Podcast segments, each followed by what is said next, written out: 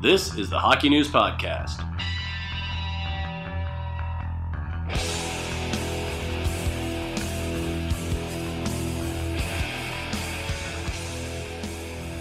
Hello, everybody. The Hockey News Podcast is back. It's Matt Larkin here with Ken Campbell and Ryan Kennedy. We are sort of back to our normal digs. We're not in a hotel room. We're not. Uh, we're opening our Oh, Coke sure. cans. Like, oh, Yeah. Ken opened it all over me. The bastard. The Coke just sprayed onto my nose. That's not very nice to say about. Son of a bitch. Anyways, everybody, we're not in a hotel room. We're not uh, over the phone, snowed into our homes. We're at our studio, and uh, now we're covered in Diet Coke. But uh, other than that, sort of back to normal. Lots to talk about this week. Uh, I guess we may as well start with the big trade between the Penguins and the Panthers. You got Nick Bjugstad and Jared McCann going to Pittsburgh. Florida gets Riley Sheahan, Derick Brassard, 2019 second round pick, and uh, two different fourth rounders also in 2019. So it's pretty apparent what's going on here. Pittsburgh is they're trying to solve that third line center problem, and they may have it with Bjugstad. They're taking on two young guys with turn left on their deals, right? And Bjugstad and McCann. Right. And the, the Panthers evidently are trying to clean out. They got two UFAs coming in, and Brassard and Riley Sheahan, and presumably to pursue Bobrovsky and Panarin. I don't know. So let's just start with what do you guys think of the trade for each team? Well, on the surface, it's a bunch of bad players being traded for one another. really, it is. I mean, Derick Brassard has not been very good this year at all. Uh, Riley Sheahan, in my opinion, is a dime a dozen guy. Doesn't doesn't give you near enough offense for uh, the role that he plays. Um, so, I, I mean, you look at it on the surface, and I would say that I think Pittsburgh got the better part of the deal. Um, you know, and, and I've had people say to me, oh, well, you know, they gave away all these draft picks and they can't, you know, restock their future. They don't care about that right now. they have Evgeni Malkin and Sidney Crosby, they have them, you know, in, they've got maybe two or three more years left of like prime production from some of these guys, the Phil Kessels, the, you know, and, and, they're going for it. And, and I, I don't think they care three down, three years down the road if they're going to be finishing 32nd overall in the NHL. They'll just, that what they'll do is they will they'll finish 32nd overall and then the next Sidney Crosby will come again and they'll pick them first overall. I, I don't think they care one bit about the future. They are going for it now. They've got a window of a couple of years where they can maybe win a maybe win one more cup, maybe two, uh, and even that's going to be a tall order. And I, I think you know kudos to them for going for it.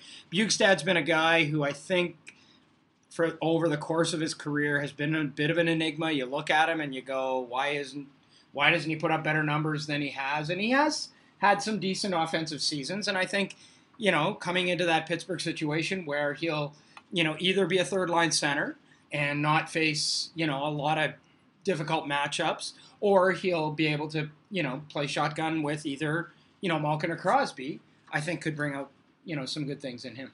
Yeah, and you know, Coach Mike Sullivan after the game in Toronto on the weekend, I, you know, I, I asked him what Bjugstad brings, and, and one of the things he said was versatility. Um. Obviously, Malkin missed that game uh, due to injury, Right. so Bjugstad was playing center. But um, as you said, he could very well be a winger. He did play wing in Florida uh, at times. So for me, uh, I'm totally with you on the logic of the trade for Pittsburgh. I just think that like they're already done, and I get it. If you have Crosby and Malkin, you've always got a chance. But it feels like they've that roster has just denigrated over the years to the point where you know, like if Matt Murray gets a cold, their playoffs are done Right. right? right. And and you're right. They they do have to go to it. But I remember talking to a scout a couple of years ago who said, you know, eventually Sidney Crosby will not be a number one center Right. in the NHL, Right. and you you can't replace him. You know, like I mean, maybe you, as you said, you get lucky and you you get the number one pick overall, and that player happens to be Right, right. incredible. But eventually, the Penguins are going to have a reckoning. It just depends on when it is, and I, I would like to see them stop trading draft picks at this point, just because. Like, what do their scouts even do these days, Yeah, right? well, like, no I feel first bad for them. Six, their last uh, six first rounders, they've picked one, or last seven, they've picked two, and it was uh, Derrick Pouliot and Kasperi Kapanen. They traded those two, and Right. the other five they've traded away. Yeah, you know what? wow. I, I still like what they're doing. Oh, though. Like, I mean, they yeah. owe, I think they owe it to Crosby and Malkin because Mhm. those guys have S- Sidney Crosby saved the Pittsburgh Penguins. True. You know, I mean, Mario Lemieux saved them before that, and they may need saving again someday. Um, but you know what? Like, draft picks be damned. Like a second and a third, like those guys may never turn out to even come close to playing in the league. So, uh, you know, I'm I'm I'm good. I'm down with what they're doing. Like, Yeah. you know, worry about three years from now. Three years from now, it's Yeah. worked Yeah. out pretty well for this franchise doing it that way. I, I agree. And they, I always use the analogy of the Seinfeld episode where Kramer pushes the gas tank way past the limit, and they're just Mm. keep going until it breaks down. And we know what's coming. We saw Chicago and LA. What's happened? That's that will be Pittsburgh's fate eventually. Yeah. The only criticism I have of the trade is was it enough? And I was excited for Pittsburgh's sake when I heard things like Pittsburgh was chasing Kevin Hayes to be their number three center, or Mm. maybe even a Matt Duchene. Those guys are rentals, of course. So at least with Bjugstad, you're getting a guy who's under team control. But if Pittsburgh's really all in, might it have been worth it to just chase a bigger fish, or maybe did Pittsburgh does not have the assets to get a Kevin Hayes? I Yeah, don't know. who do you trade at this point if you're Pittsburgh? Like you don't have a lot of picks, and I mean the prospect cupboard is super bare. And and I agree. I mean it's for a good reason. When you win championships, it does not matter if you are in salary cap hell like the Blackhawks were for a while. It does not matter if you have zero prospects like Pittsburgh. The end goal is to win cups. Both those franchises did it, so it's all gravy from here. And you know, I mean, like you say, I mean, it's it would be tough for them to land a Matt Duchene or Kevin Hayes. And you know, I mean, I think Jim Rutherford is looking at this and going, I don't want to be stuck at the after the trade deadline with nothing, mm-hmm. because that could very well happen. Because we know that we know that the Kevin Hayes, Matt Duchene, if Mark Stone goes on the market, you know, some of these guys, and Artemi Panarin, like it's going to be a king's ransom for those guys Yes. Uh, and and the, the the closer it gets to the deadline, the higher those prices are going to go. And Pittsburgh's just not going to be able to do it at some point. They're just not going to have the assets There's nobody to hang with a team Yeah. that might have them. So then you're then you're going okay, okay. Well, now we're getting frozen out. Okay, now oh, Bjugstad's already been traded. Mm. Okay, so now we get nothing. So I, I, I it's proactive, and Mhm. you know, I mean, I, I I'm, I think Jim Rutherford is a, is a damn good GM, Mhm. and uh, if he thinks that this is the right move, I mean, it always, you know, it isn't always the right move, but I, you know, I'm gonna, I'm gonna, uh, I'm gonna defer to, to the wily veteran on Yep. this one. And do we think uh, there's some validity to the theory that the Panthers are going to be loading up when free agency comes, chasing Sergei Bobrovsky and Artemi Panarin? And do you think they're trying to clear the deck in hopes of chasing both? Do you think there's I sure hope logic so. to that? I, I don't know what the hell they're doing otherwise. Like, I have no, I have no clue what this team is doing. What, yeah. what identity they're trying to forge, what they're trying to do. I, I never do. Like I, I Yeah. have no clue what you know, I mean, Dale Tallon came back and he should have been back. He should have never left, but I I'm quite frankly I'm baffled by this whole organization. Mm-hmm. Like they should be way better than they are. Yeah. They should have been a better team than they are. And what they're going to do this year is they're going to do what they do every year. They suck for the first half of the season, and I guarantee you, in March and April they'll lose like one game, and they'll finish five points out of a playoff spot, and everybody will be saying, "Oh, okay, wait till next year." right. I ain't buying it. I ain't buying it. I don't Yeah. even know. I can't even begin to figure this uh, this enigma out that is the Mhm. Florida Well, Panthers. it's an organization that says, Jonathan, Jonathan Marchessault, you are a terrible hockey player. We cast you out. We, we expose you in the expansion draft. Okay, whatever. yeah, Yeah. I don't understand. And there is talk that Brassard could get flipped to Columbus in a potential Bobrovsky deal that obviously Florida would want to lead to a contract with Bobrovsky long term. My question, of course, is what do you do with all the other goaltenders you already had? Yeah, Yeah. yeah. But I'll let them figure that out Yeah, later. they'll, they'll figure it out somehow. Mhm. Yeah. Uh, moving over to the Carolina Hurricanes right now, and I thought the sort of post-game celebration equals fun in most people's eyes debate was over, but now we have them upping their game, if you will, with Duck Duck Goose, and then you have Elias Lindholm, former Hurricane, Yeah. post-game Mhm. mocking the team, and that's kind of suggesting there's at least a certain part of hockey culture other than Brian Burke who doesn't like what they're doing. I personally, I'm still in the camp. I'm like Duck Duck Goose, whatever you want, Red Rover, keep it going, boys, love it. What about you guys? Have you changed your stance at all? No, I'm, I'm where I was a couple of months ago when we talked about it. It's not particularly my cup of tea, um, but they don't care what I think. You know, they, don't care what a 56 year old guy thinks. I, I think they're they're trying for a new demographic. What I'd like to see, what I think would be interesting, is to see what the Carolina Hurricanes concession sales are like in the third period Ah. because people are when they're winning, people are sticking around for the end of the game. Yeah. For no other reason than to just watch what they're what bag they're, what trick they're going to pull out of their bag this time. So it'd be interesting to see if there's a like if if before there was a big drop off in that and now there's a certain Mm. I don't know. But anyways, you know what? It's it's like I said, it's not my cup of tea. I'm not particularly fond of it. I don't really care. Um, but it's not hurting anybody, and they seem to have something going with it. So, you know, really, uh, is anybody getting killed here? No, don't think so. Yeah, I didn't particularly like the Duck Duck Goose, but it's. I just think that they've done a lot better. Like Brock McGinn with the Thor's hammer, I think that was like the high watermark, other than you know the original. So I think they've done a lot of good ones. Um, it, it does get into the realm, and, and Justin Bourne put put this out on Twitter that once you're playing Duck Duck Goose, you're basically saying we're not a playoff team. yeah, like we're we're we're having fun here, and that's great. I love that we're having this con- like that Yeah. sentence. Think about that sentence. I Yeah. love that we're having that conversation. Yeah, yeah, exactly. So I mean, I'm not, I'm not against it. I, I think they're having a lot of fun and it's great for the fans. Um, but I, I do see a little bit of we can do whatever because it doesn't really matter. Well, and they're at this point. probably like I mean, truth be told, they're probably running out of stuff to to do. there's also that. you know what? I mean, like this is it's pretty. These are pretty elaborate, yeah, and they can't just go okay. Let's just do it. Like they can't talk about it five minutes before. They're gonna have to practice it and everything and rehearse Mm. Yeah. it. That's what blows my mind, and just all due respect to hockey player culture, I just can't. I, I, I almost want to. I want one of us to go down there and do a story on it and learn more about it because I can't picture some of these guys going through those discussions and planning Mm. out these. Well, what do they see to Nino, Nino Niederreiter when he comes there, right? Yeah. I know you got traded here. You may think this is stupid, but we're doing it and you're going to do it too. Hmm. You know, I mean, they've gotten buy in from everybody. Yep. And I think a big part of that is because Justin Williams is such a, you know, he's such a forceful kind of leader that way. Yep. Um, so he they've managed to get buy in from everybody. Yep. And uh, yeah, yeah. I mean, it's like I said, really, it's like, boy, if you know, I mean, I, I mean, I I can be as curmudgeonly as the next guy. As No. you guys know. Yeah. I no, know. no, not you. No. Okay, we can, can stop any time now. But I mean, how curmudgeonly can you be for this Yeah. to be for Yeah. this to get up your I keister? You know, like it's really Canadian, it's not the, a- you know the Canadian way. All Yeah, that. yeah, all yeah. that. Yeah. It's yeah, it's crazy. and they're not. Well, they might be a playoff team, but they're probably not. They're, they're they're in the hunt. Yeah. Everyone's in the hunt these days. Yeah.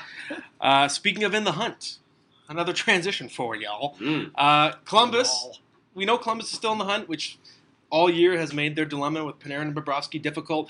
Uh, but it seems things have gotten even more complicated now that Dan Milstein last week says officially we are not talking contract with Panarin, so we know that it. Well, we know there's no deal happening, and it almost seals Panarin's fate as a Blue Jacket. Very close. Yeah, Right? I, I, I wasn't surprised to hear that at all. Like I, I just assumed at the beginning of the Yeah, season really. It wasn't going to happen at all. But Yeah. I, I think it's more the public announcement. To me, Yeah, the yeah, public yeah. announcement is almost like a "Hey, offers welcome." That's what I interpreted it as. So what I'm wondering now is, if you're Jarmo Kekalainen, do you do it? Is there any trade that you can conceive of that would work that would help Columbus stay competitive now because they have a chance this year? They have a good team, yeah, they're in they're in, they're in the second they're in the second wild card spot but still, as we speak right now. right? But I mean, Yeah, they they're dropping like a rock. They've and like Tortorella called them out last week. They suck. They're this. and maybe it's a distraction, You know, right? That's yeah. another Oh, for sure. point to consider, right? Yeah. Well, Bobrovsky hasn't looked the same this year. Mhm. That's for sure. Do you so? Do you guys think will Panarin get traded by February 25th? Straight up. Mm, I don't know if he will, but uh, I have a scenario that I think is kind of interesting because uh, obviously whoever gets him is going to want to get a deal done. He's, he's not going to be a. I don't think he's going to be a rental. he's not going to talk deal. He's not going to talk deal with anybody. Okay, but you have to take that chance, I guess. Mhm. Um, and Columbus is going to say like, we're not taking a rental return. Like, we're not going to give him to you for a Yeah. fourth and a second. Right. Um, what about Boston? Yes, I've written them down too. So, Ah, so yes, let's there you go. let's Boston has this. they've got and I mean maybe there's a veteran involved to make the dollars work. I'm not sure about the cap situation, but Boston has the prospects and the picks to get it done. So you can go some combination of Ryan Donato, Trent Frederic, Jakob Forsbacka Karlsson. You got a first this year, you got a first next year, you got a second this year, you got a second next year, whatever combination of that plus, as I said, some sort of veteran ballast. Um, and Boston's a big city; it's by the water. If uh, if we're to believe those are things that matter for Panarin, um, and the Bruins are good, right? I mean, you think about like the California teams; two of them are awful, and the other one uh, just can't af- doesn't have the space for Panarin in San Jose. Um, you know, If they clear out bodies, they do. I guess the declare body. But I think it's because more- I, th- I, 'cause I think I personally think San Jose is going to be a front runner for this guy. I, I think Uh, they want him. So Yeah. I have a couple thoughts, and they kind of tie together. Okay, so Doug Wilson told me this before the season started that he feels like he the reason why he traded for Karlsson was he owes it to his veterans to try and help them win the cup every year. So it is the type of trade he's willing to make. But at the same time, I think Columbus does want an NHL ready body coming the other way. And I don't think San Jose has the right guy in the right tier because it would have to be like a Tomas Hertl or a Timo Meier, which I don't think is worth them trading. Whereas Boston, I think you can include a Jake DeBrusk. And Nashville's the other team I'd be looking Mm. at that maybe would have to include a Kevin Fiala. And, and I think those are two players, Boy, wow. but they're both in the But a tier. Tom, you, so San Jose's not going to trade a Tomas Hertl, but Nashville, yeah, Nashville's going to. I, I think Hertl's more established. better I think yeah, player. Hurdle has done more than Yeah. Fiala's. He's got a lot of top Uh, end well, talent, Pointy, but the he's pointy not heads getting love Fiala. I wanna finish my the point. he heads love Fiala.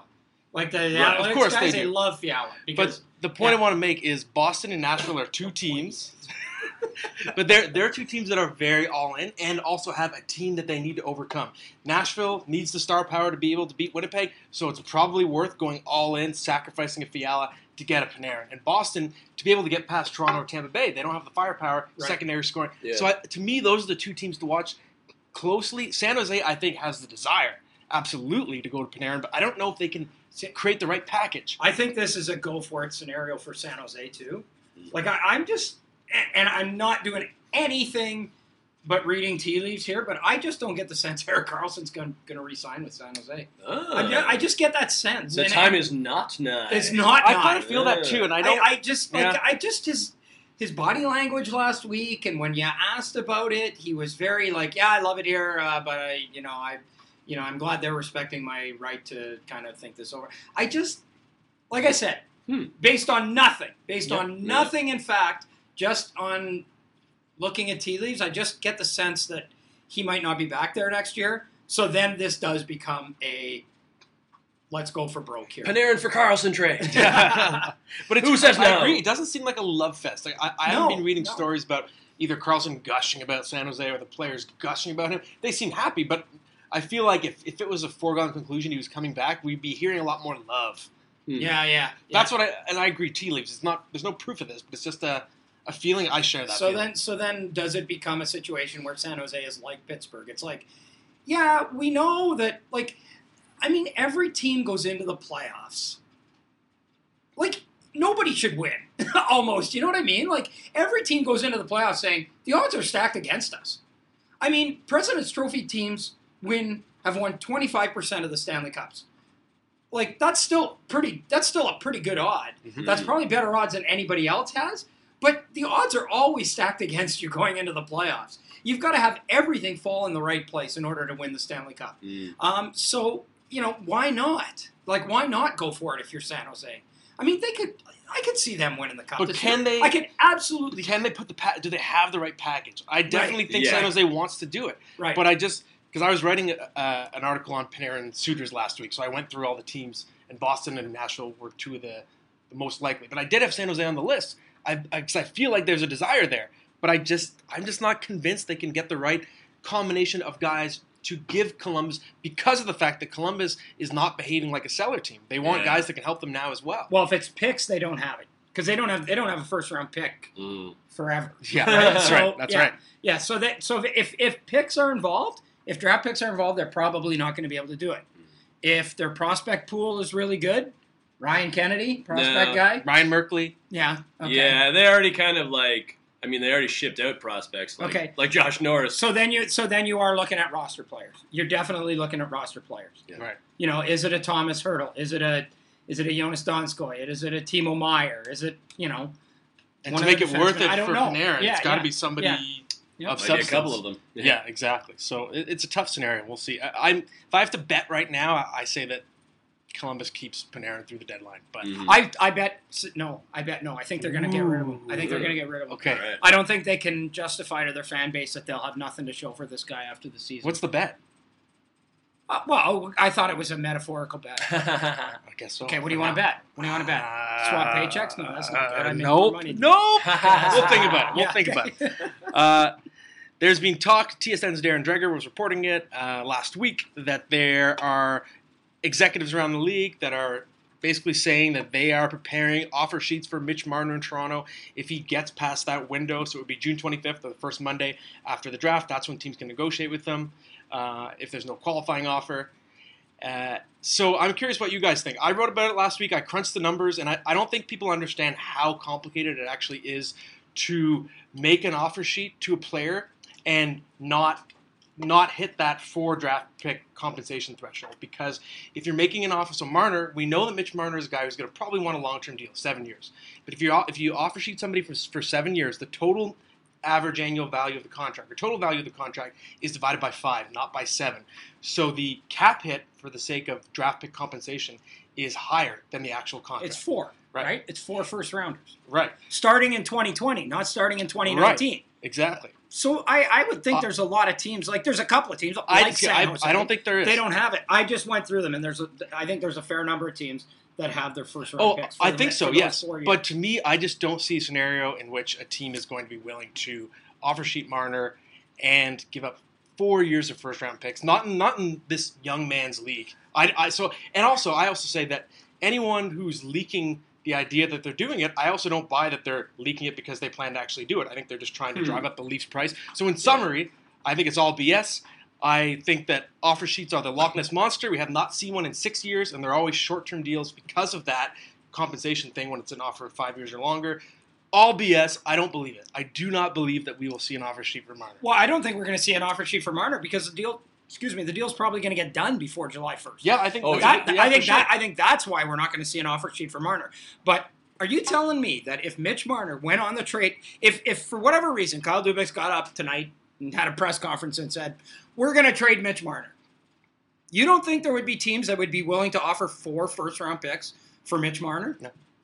four first-round picks. Yeah, in a trade, four No. first round picks. No, oh, I can tell. think- I can tell you one team that would do it: the Edmonton Oilers. I, I, uh, Imagine no way, Marner, man. McDavid. four first Still, round but picks. you have two players. first-round you don't picks. have a first-round That's pick all for takes. four years. Big deal. Who No, cares? I don't buy. I don't believe it. Yeah. I, I don't buy you. I don't believe you. I I'm not buying what you're No. selling, Matt. In Matt. in this in this a team can turn around so quickly with their first round picks in this day and age that it's so much more of a young man's game than it ever was. Look what the Leafs have done with four first round picks. Look what their four. Yeah, but we're not we're not talking about teams that have picks in the top three or top four. Doesn't matter. But if you're a contending team and you're going to be picking twentieth, twenty first, twenty fifth, and twenty eighth in But those four years, who gives There's so darn? much parity in the league that you don't know where you're going to be in three or four years. Right. You might be picking last, right? You could get a team like Chicago. They won the division in 2017. They were last place the next year. Yeah. Right. So I don't. I don't buy it. I do. BS. I do. I, I think. I think, and, and and maybe it's not going to be Marner, but I'm telling you one thing, and I'm going to the bank with this. If Brayden Point is a restricted free agent on July 1st, there are going to be offer sheets. Mm. I don't There think- are going well- to be offer sheets for Brayden Point because one, he's a stud. Mm-hmm. Number two, at the very least, you put Tampa in a terrible situation. Yeah. Terrible situation if they have to. But you put yourself in a terrible situation. You lose four first round picks. Who cares? You everybody. Everybody. It You're getting Braden at too Point. You're great getting one of of a the best players in the league. Then your team's top heavy. In a couple years, your fan base turns on you because you gutted your future. I don't. I don't think it's worth. it. I don't think it's going to happen. Well, you're it going against Darren Dreger, you're going against Ken Campbell, and you're going Yes. against Ryan I am. I am. well, I'm going to take the middle So road. we know that you're wrong. There you go. I'm going to take. Well, I'm going to take the middle road and say that the Marner talk is just a smokescreen. I don't think there's any validity to the report, but I do think that a team could do it. I just I agree with you that I think he's going to be signed way before that deadline. All I know, well, I don't know this, but I'm going to speculate this, Yeah. that if Zach Werenski, Sebastian Aho, Brayden Point, uh, Patrik Laine, Mitch Marner, if they're all free agents on July 1st and there are no offer sheets, if I'm the NHLPA, the first thing I'm doing is is filing a grievance for collusion. Call Robert Mueller. Call what? Robert Mueller. Yeah. Okay.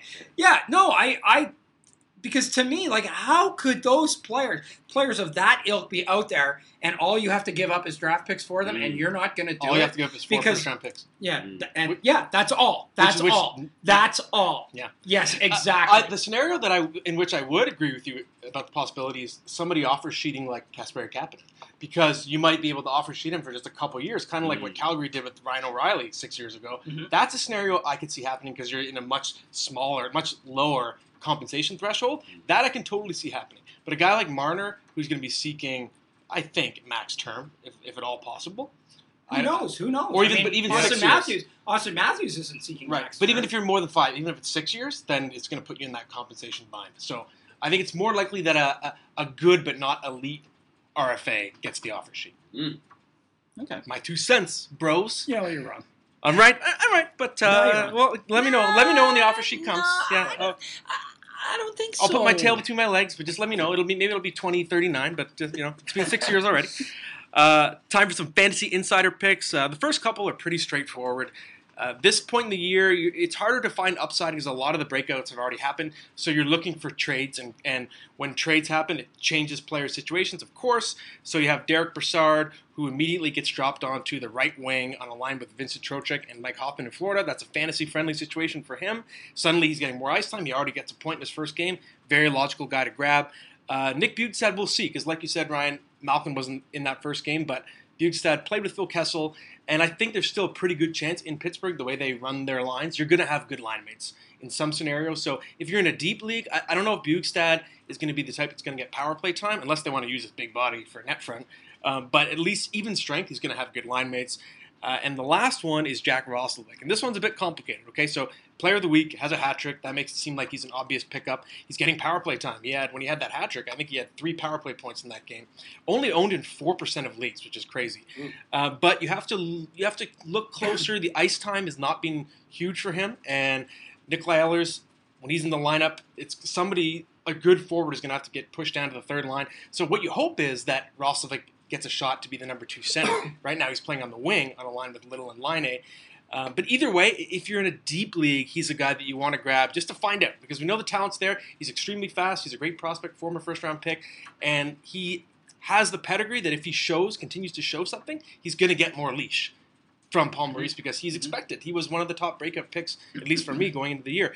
Um, but at the same time, you can keep the leash on your fantasy team relatively short because it's still possible he gets demoted and maybe he's on a bit of a lucky streak. The ice time has not been great, so we'll see about that. Let's turn it over to Ryan for Future Watch and some prospect talk. Okay, so we'll start off with the 2019 draft. Alex Newhook of the Victoria Grizzlies playing in the BCHL, that is Junior A hockey. 81 points in 46 games. That is the best in the league. Newhook is a Boston College commit, originally from Newfoundland, um, and just a dynamic young player. Uh, not a huge frame, but I love the pace that he plays with. I almost see him as like Robby Fabbri, maybe even better than Robby Fabbri. Um, you know, obviously Fabbri's had some injuries and, and things like that, but uh, I, I like the upside with Newhook. It'll be interesting to see where he goes in the draft uh, because there is a lot of talent up top in this round. But um, he's been very good out west. Played at the World Junior A Challenge. Played at the CJHL Top Prospects game. So he hits all those marks. And uh, the Victoria Grizzlies, they have actually a couple of guys up for the draft this year, so they're a fun team to watch. Now, moving over to drafted prospects, got to do a shout out to the Arizona State Sun Devils, an independent team, number eight in the pairwise ranking for the NCAA. Uh, basically, meaning they have four games left, and they are pretty close to a lock to make the Frozen Four Field of 16 That's awesome. Incredible for Wow, a yeah, program cool. that's only a couple of years old. Uh, Joey Daccord, Mario Lemieux's kid plays for them too. there you go. Uh, Joey Daccord is their starting goaltender. He's an Ottawa Senators pick. First time I saw him was back actually when he played at Cushing Academy, uh, the prep school out east. Uh, big kid and uh, very talented. He's got a 931 save percentage this year. Obviously, much better than his previous couple of years when Arizona State was just kind of getting things together. He was always very busy for them, and he was one of my players to watch this year uh, coming into the NCAA campaign because, you know, I wondered how good could he be for them?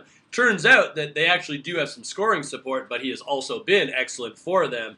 So uh, Joey Daccord gets the nod. One of two drafted players on the Sun, Sun Devils, along with Calgary Flames pick Demetrios Koumontzis. All right.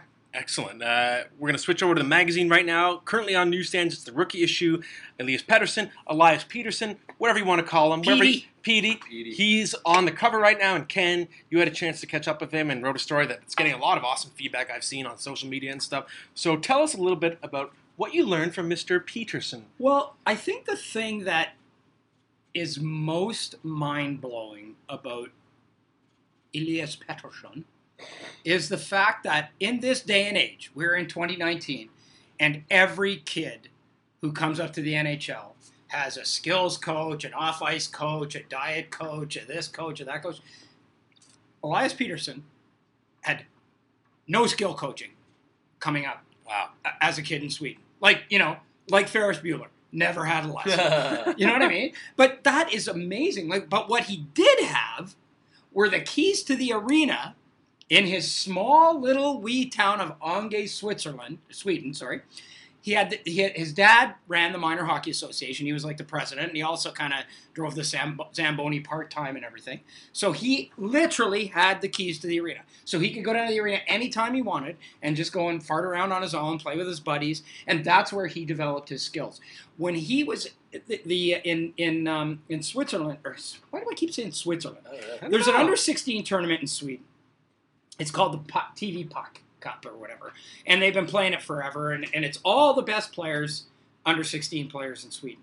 There were the year he played was 13-14. There were 561 players in that tournament under 16. Pettersson was five foot six, 103 pounds. Woo! He was. There were two guys in the whole country who were lighter than he was. Like he just, you know, the kid was just so small and so skilled, and you know, he's just a guy that I mean, Inge Hammarström developed a really good relationship with him. He's he's the uh, the Canucks uh, scout in in Sweden. And he had known the kid. They've, you know, they he had known him through his older brother and stuff like that. And and he just, you know, really sort of nurtured the kid and came up came along. And when it was time for them to pick fifth uh, in 2017, was that it? 2017, yeah. 2017. I, I mean, we all acknowledge that he probably should have gone first in that draft. I would think. I mean, as good as Nico Oh, yeah. he sure is, he should have gone ahead of him. He should have gone first. But you know, I mean, Inge Hammarström was a guy who said, you know, we got to pick this guy, and they went out on a limb and they picked him at five, and they're reaping the benefits now. Like this guy is one of the most purely skilled guys in the league, and you know, a guy who's, you know, I said, do you have a skills coach now? He's like, no, no. He says, Wow. well, he says, well, the team has one, and I kind of do stuff with him sometimes, but other than that, all on his own. Crazy. All Elias. And what we say in the cover summarizes it perfectly. Just wow, just wow. Yeah. And look Yeah. for it on newsstands right now. Wow, just wow is what it says on the cover. Mhm. Lee's Pettersson, story by Ken. Thanks, Kenny. And now it's time for your hot take, so you can just keep on talking. It's a dream come true for Kenny. Awesome. Nobody in hockey, nobody in hockey is making a big enough deal out of the New York Islanders. Mm. Nobody. Yeah. This story is the biggest story in like a decade, as far as I'm concerned. It's bigger than Vegas last year. It's bigger than Vegas Wow. last year. Mm. This is a team. At least Vegas started with players. It sounds right? like you're pitching a, a hotel in Reno right now. It's bigger than Vegas. I tell you, come on, it's the tops. It's but I mean Vegas at least had players. These guys were supposed to tank. Like they were the worst defensive team in the NHL this year. Last year. Guess sorry, last year. and now guess they're the who best. guess who the best defensive team in the NHL is? The new freaking New York Islanders. What other team loses their best player, their franchise player, and comes back and does this? This is incredible. This is the biggest story in hockey in in a, I'm sure in a decade, and nobody's paying enough attention to it.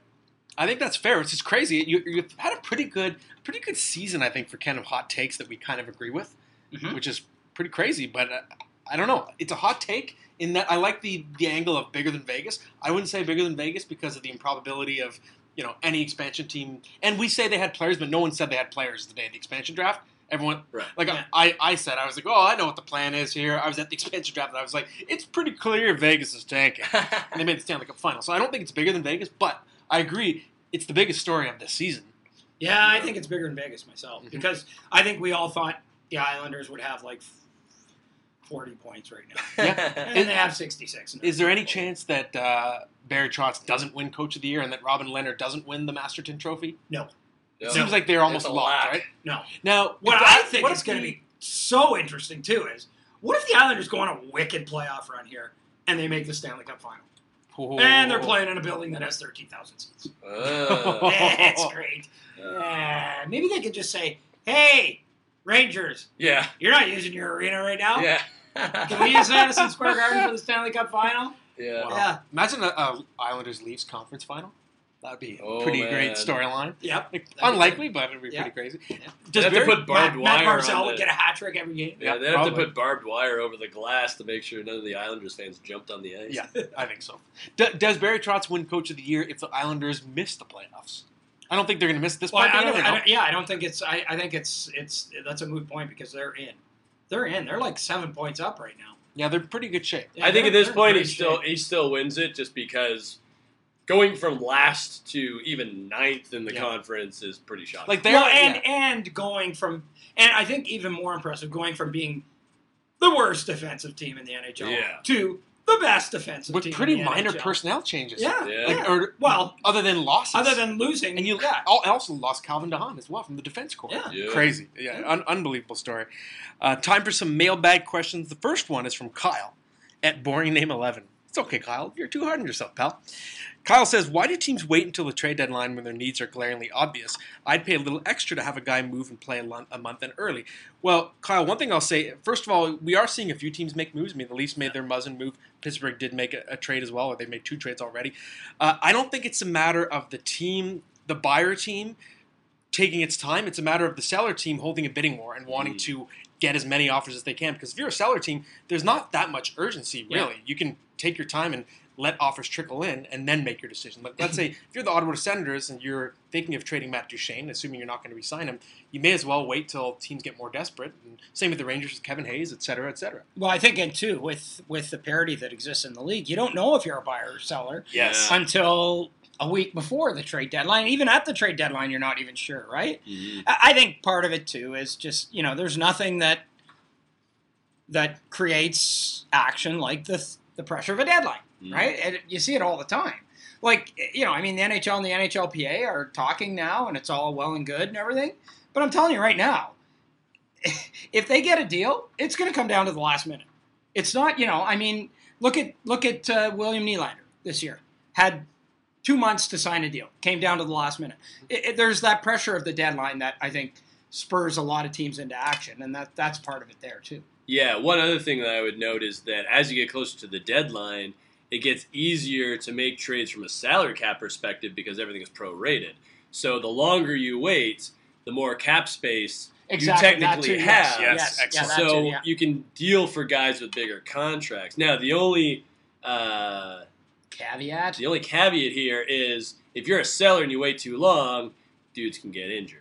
And Yes, then, and then ooh, you yes, can't then you can't trade them at all because they're out for the Or season. or teams check off all their boxes, and it's like, Yeah. yeah, we wanted him, but we got the guys we wanted now, so uh, Yeah. see you later. We already have a Mike Green type. Sorry, Yeah. Mike Green. That's right. Yeah, it is Yeah. a delicate balance of Yeah. knowing when how long to wait, but then not waiting too long. Yeah. That's true. Uh, next question. Appropriate name is Mark Sad, and Mark Sad says, "Why are the Oilers so bad? Too much pressure? Poor Mark Sad. Uh, No, there's not too much. It's not because it's too much. It's definitely not because of too much pressure. No, you don't think it's a I mean- pressure cooker media market because there's no other? Uh, like, it's not like there's New also- York's New York's a big pressure cooker, and the New York Yankees win all the time. With Manchester no, no salary cap. No, saying don't don't use examples of teams without salary caps. It doesn't matter. New England Patriots. It doesn't matter. It's all within the confines of, of Yeah. it's all within the confines of the league in which you play. Yeah. So, I mean, it's not because it's too much pressure. It's never because it's too much pressure. It's always, always, always starts at the top. Good and bad, it starts with the owner and the management. And if you don't have solid ownership and solid management in place, you're not going to do well. If you do, you're going to do well regardless of the market you're in, regardless of the pressure, regardless of whether or not people care about you or, or anything. It happens every single time. And the Oilers are bad because they've been horribly mismanaged for the last 20 years. Mhm. I mean, it's it's that simple. Yeah, they've they've forced players who are too young and too much responsibility too early. They've overpaid players whose contributions are marginal. Yeah. Go, the list goes on. Yeah, Yeah, yeah, I agree yeah. with that. And I mean, you talk about pressure. It's like a lot of Edmonton media defends the Oilers at no matter what they do. Yeah. So I mean, I don't think other than the fans themselves, I don't think they're really under that much of a, a heat lamp. If anything, they're bad because they can't skate. Yeah, Other than number ninety-seven. That's right. And, and a guy, another guy, Kailer Yamamoto, who can skate, should probably be skating on another team at a lower level. But Yeah. he's being forced to. Right. Yeah, that, that's fair. I, I overall agree. The only thing I'd say is that for whatever reason, I do think, especially when you hear from players who have left, left Edmonton, it does have a pretty bad reputation in terms of the relationship of players with media, right? My, and my theory is that Edmonton is a more isolated market geographically, so they're, they're I mean, you have the Eskimos, other than if you're a CFL fan, but uh, There's a lot of them in Edmonton. yes, I know, right? I know. Yeah. I'm just ripping on the CFL because I like to rip on the CFL. Yeah, well, But- that was such a great Super Bowl yesterday. You know, so the Grey Cup, the Grey Cup sucks, and that was like the, an amazing Super Bowl yesterday. Just Yeah. amazing, like the best. I'll friggin' you know what? I'll give you that. Football acumen like we've ever seen. I picked our a I picked a bad time to rip on the CFL, Yeah, right. given that that Super Bowl just happened. Fair enough. Uh, but uh, my theory just being that maybe because there's that isolation, there's just when when the CFL season's done, there's just the Oilers. Whereas, like you said, New England, Ryan, but there's also there's the Celtics, there's the Bruins. There's more just sports saturation in, in that Mm, market. yeah, but yeah. in the winter in Edmonton, like it's the Oilers. That's Yeah. all there is, right? Just from a pro sports perspective. Uh, next question is from Beth Demo, and Beth says, "Do do the weeks off for teams affect their first game back?" She's referring to bye weeks. Uh, it seems like most players go on vacation. Does the break really help? It is a fair point. A lot of players do seem to take vacations, whether it's with family or kind of bro trips with their teammates, uh, and you do seem to see some kind of lead legs in the first games back. And Yeah. I always figured that it's you. That's the trade off you get. You do rest some injuries. You Yeah. rest your brain. Mm. Um, I don't know. I, I don't know if teams can do much about that. You're just going to have rust if you've been away for a week. But what do you guys think? Well, the good thing about it is now everybody's rusty at the same time, basically, True. right? You know, so you so you're not you're not coming off a bye week and the other team is like in the middle of a 15 game homestand or something like that. You know what I mean? Like everybody's taking the week off before or after the All Star break, so everybody sucks when they come back. Like I was in Detroit Friday night and Toronto looked. The Maple Leafs looked just god awful for a period and a half. It was like wow, this is this bye week really hurts, and it also hurts that the game didn't start till eight thirty because they had the Red Kelly number retirement. But it was just I didn't know was- you went to Detroit. I did. What were you doing? I went for Red Kelly's retirement. Oh, retirement. nice. Uh, number I, retirement. thought- I don't know how I didn't know that, but uh, you know, well, what do I have to tell you? Okay, I'll give you my agenda for next week. I so, so appreciate that you that. know everything I'm doing. Okay. Uh, that's what I'd like. it's mostly naps. Naps and crossword puzzles. Yeah. You won't just fill in the rest. Anyways, but uh, but yeah, no, I, I I think it really does affect teams in the short term, only in the short Yes. term. Like for like, they might look like crap for half a game or two periods, but then it sort of all kicks back in. I, I think it's you know, I mean, I hate the whole buy thing because you know the NHL sits there and tells us. Oh, we can't shut our league down for two weeks to go to the Olympics, and then they have a two-week period where they have like a total of uh, seven games. You know, like coming out of the freaking All Star break. yeah. Two games one night, three games one night, two games one night. There were like eight games in the first three or four days after the All Star break. So, anyways, I hate the whole thing because they don't go to the Olympics and they're just a bunch of duplicitous.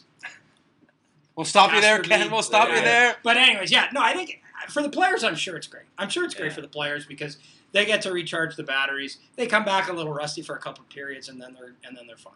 Yeah, I agree. It's short-term pain for long-term gain, and uh, then you get back to it. I mean, the schedule does get a little bit busier. I think you get a little more back-to-backs because Yeah. of the bye week. Yeah, it get- gets But- compressed. Yeah. But when you need points and you're running on adrenaline, it's not the worst. Tell you, in the world. boys, I play beer league hockey every Thursday night, and every Thursday night when I step on the ice, I'm ready to go. I'm freaking ready to go, and I have a whole week off, and I'm just freaking ready to go. I got it going. I'm, I'm the sure, worst. I'm, I'm the sure. worst player. Oh, I'm, I'm the sure. worst player on the ice. worst player on the ice. I, I remember uh, this is kind of sad. It was a it was a bye week, and I was asking Corey Crawford what his plans were, and he was like, and I was like, oh, where are you? he's like, oh, I'm doing something with my family. I was like, where are you going? He was like, huh, no, nice try. I'm not telling you. And I was like, uh, dude, it's all right. Like I wasn't I wasn't trying to to trick you into telling me where you were going. I was just making Yeah. conversation. Like you were gonna But, like, show I was like, man, how jaded can you be? Like he really felt like I Well, was he trying probably- to like broadcast where he was going. Probably took his family to Disney World, and he like wore one of the mascot costumes so nobody would see who. he I was. guess I don't uh, know. Branson, yeah. Missouri. But he said like it seemed so jaded. I was like, man, you got to trust a little more, Corey. I, you know, I felt bad for him in that Yeah. moment. Yeah. Well, we'll- I feel bad for him now because he's Yes. playing for Chicago. But, yeah, that, that too. You know. Well, we're gonna end on that low note this week. Hope you enjoyed it. Now I got to clean up uh, the Coke that Ken spilled on me, Diet Coke. Diet Coke, and uh, we'll be back next week. Thanks for listening, everybody.